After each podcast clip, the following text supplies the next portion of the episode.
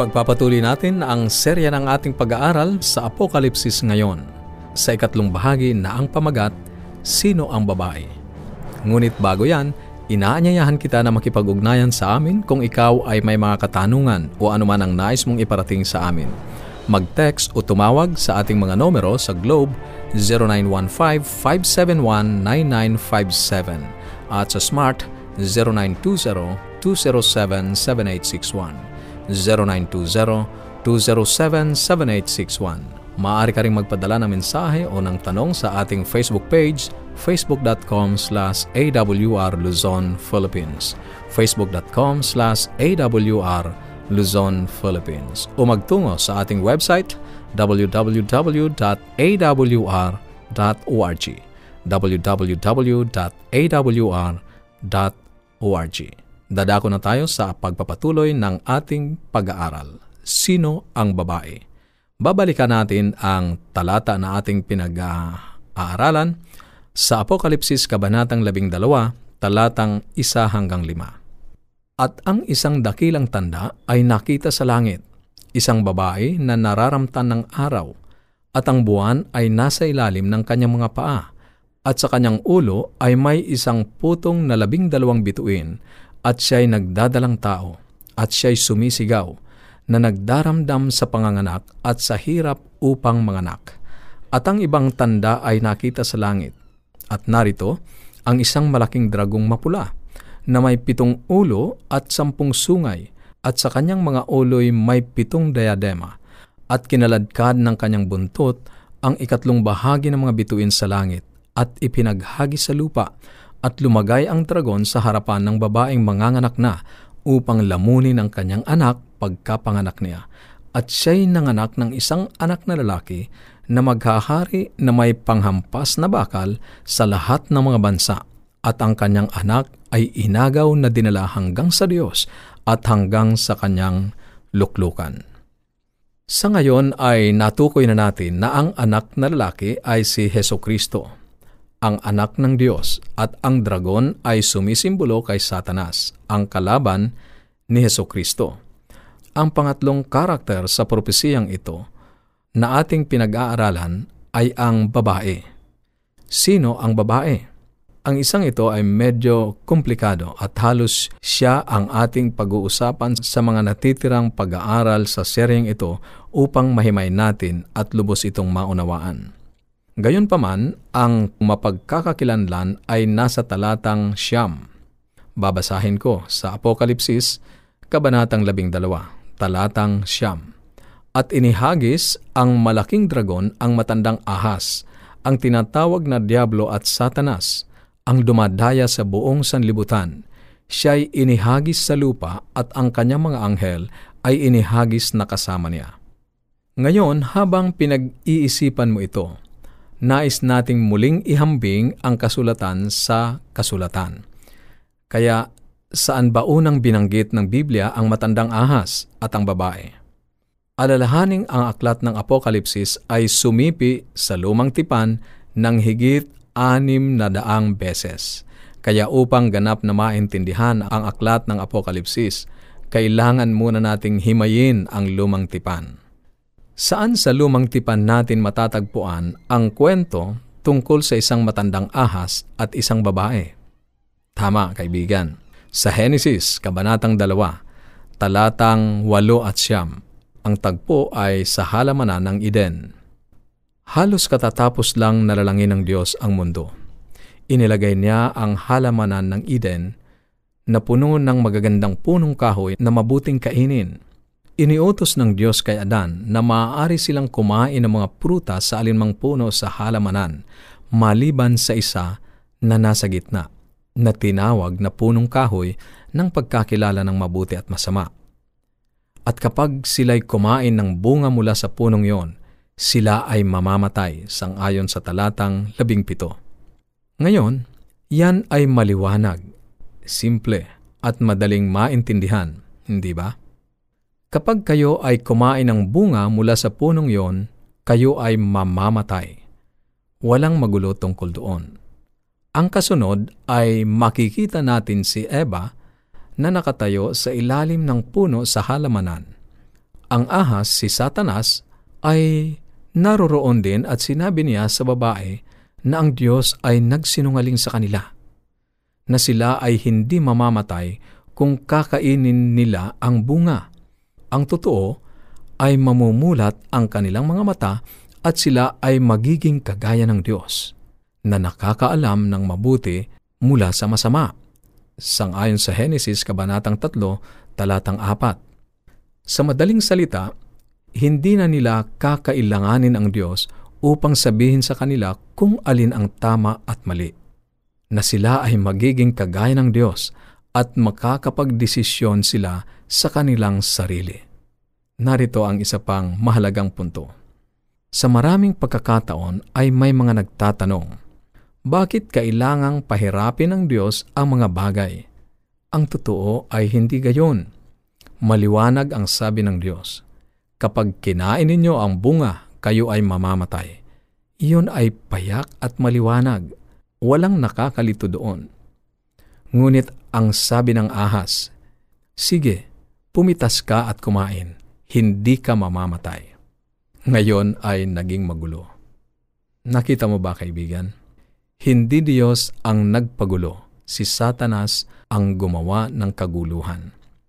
Hanggang nakatuon ang ating pansin sa sinasabi ng Diyos, ang mga bagay ay payak at madaling maintindihan. Ngunit sa sandaling ilayo natin ang ating atensyon sa Biblia at pinakinggan natin ang sinasabi ng iba, ang mga bagay ay nagugulo. Kaya ang aral para sa atin ay panatilihing nakapako ang ating pansin sa salita ng Diyos. Tama ba? Ngayon, pakinggan mo kung ano ang mga nangyari. Sa Henesis, Kabanatang 3, Talatang 6, At nang makita ng babae na ang bunga ng punong kahoy ay mabuting kanin at nakalulugod sa mga mata, at kahoy na mananasa upang magpapantas sa tao, ay pumitas siya ng bunga niyon at kinain. Pansinin na sa halip na maniwala sa sinabi ng Diyos, Si Eva ay naniwala sa parang tama at sangayon sa kanyang nasa. Doon nagmula ang matinding pagbabago kung paano tinitingnan ng tao ang pagkakaiba ng mabuti at masama. Bago yon ang salita ng Diyos, ang ganap o tanging pamantayan ng katotohanan. Ngayon, ang mga tao at kanilang pananaw ang nagiging pamantayan. Nangangahulugan ito na wala ng ganap na pamantayan ng tama at mali. Ngayon ang bawat tao ay malayang makapagpapasya sa kanyang sarili.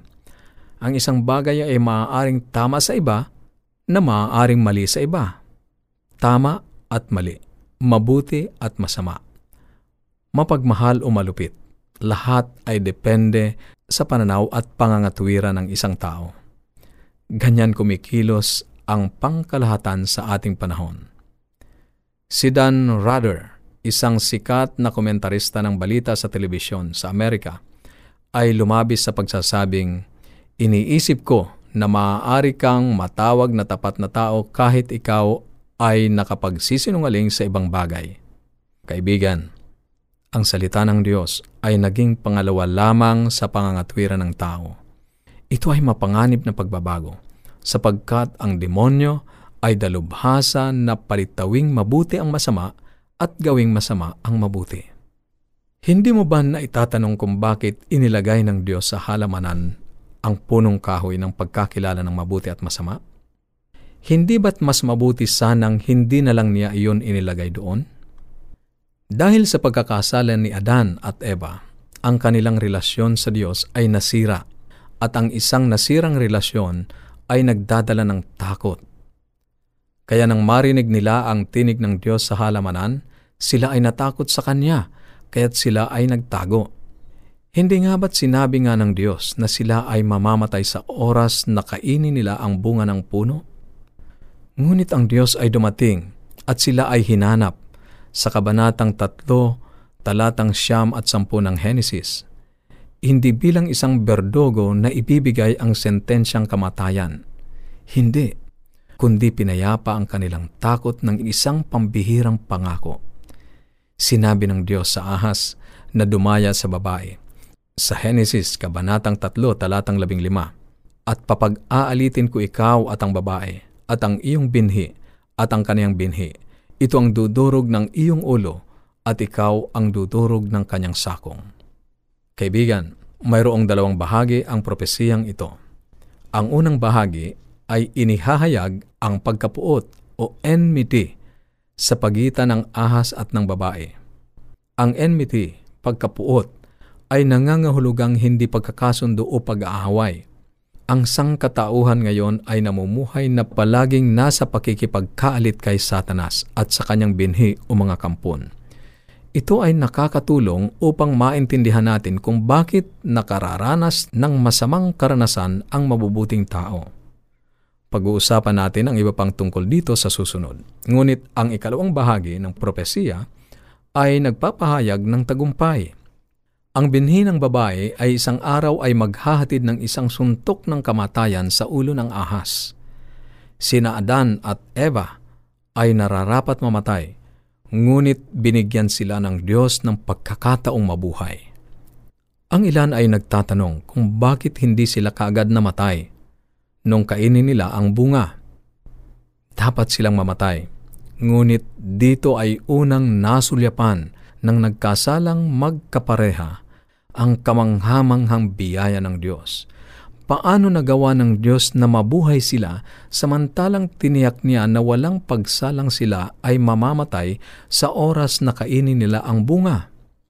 Mababasa natin ang sagot sa talatang 21 ng Henesis Kabanatang 3 at iginawa ng Panginoong Diyos si Adan at ang kanyang asawa ng mga kasuotang balat at sila'y dinamitan. Ngayon, saan kinuha ng Diyos ang mga balat ng hayop na ginawa niyang damit? Kaagad sa pasimula pa lang ng Biblia, nakita natin sa unang pagkakataon ang mangyayari sa buong kasaysayan. Walang malay na hayop ay bumuhos ang dugo upang takpan ang taong makasalanan. Dito mismo sa unang aklat ng Biblia, nakita natin, natanaw natin ang kamatayan ni Kristo doon sa krus. Ngayon ay nakita na natin na ang malaking tunggalian sa pagitan ng ahas at babae sa propesiya ng Apokalipsis, Kabanatang 12, ay nagpasimula doon sa halamanan ng Eden.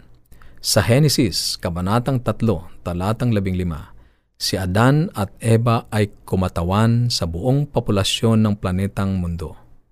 Na sa panahong iyon ay bayan ng Diyos, ay sinisimbuluhan ng babae. Hanggang sa halos apat na libong taon ang lumipas, ang Israel, ang mga tao ng Diyos sa oras na iyon, pinagmulan ng binhi ng babae, si Jesus. Si Jesus ay tumanggap ng isang kagat sa sakong nang siya'y mamatay doon sa krus. Tila baga sa panahong iyon ay nilamon na ng dargon ang anak na lalaki, ngunit hindi yon nadurog na ulo. Iyon ay bugbog na sakong lamang. Sapagkat tatlong araw ang lumipas, si Jesus ay nabuhay at dinala sa Diyos at sa kanyang trono. Isang araw, siya ay babalik upang durugin ang ulo ng ahas upang matupad ang Henesis, Kabanatang 3 at Apokalipsis, Kabanatang 12. Kapag siya ay naghari sa mga bansa na may tungkod na bakal at itatag ang kanyang kaharian ng kapayapaan at pag-ibig sa mundong ito. Ang Henesis, Kabanatang 3, Talatang 15, ay ang kauna-unahang propesiya sa Biblia. Ang lahat ng kasulatan ay binubuksan ang propesiyang ito hanggang matagpuan natin ang sukdulan sa Apokalipsis, Kabanatang 12, talatang 17 na nagsasabing, At nagalit ang dragon sa babae at umalis upang bumakas sa nalabi sa kanyang binhi, na siyang nagsisitupad ng mga utos ng Diyos at mga may patotoo ni Jesus. Kaibigan, sikapin nating makabilang sa kanila, mga taong nagsisitupad ng mga utos ng Diyos at may pananampalataya at patutuo ni Jesus. Sa susunod, ipagpapatuloy natin ang serya ng ating pag-aaral sa Apokalipsis ngayon. Kung mayroon kang katanungan o anuman ang nais mong iparating sa amin, maaari kang mag-text o tumawag sa ating mga numero sa Globe 0915-571-99 0915-0915-571-9957 at sa Smart 0920-207-7861 0920-207-7861 Maaari ka ring magpadala ng tanong o mensahe sa ating Facebook page facebook.com slash awr Luzon, Philippines. Facebook.com slash awr Luzon, Philippines. Maaari ka ring magtungo sa ating website www.awr.org www.awr.org Hanggang sa muli,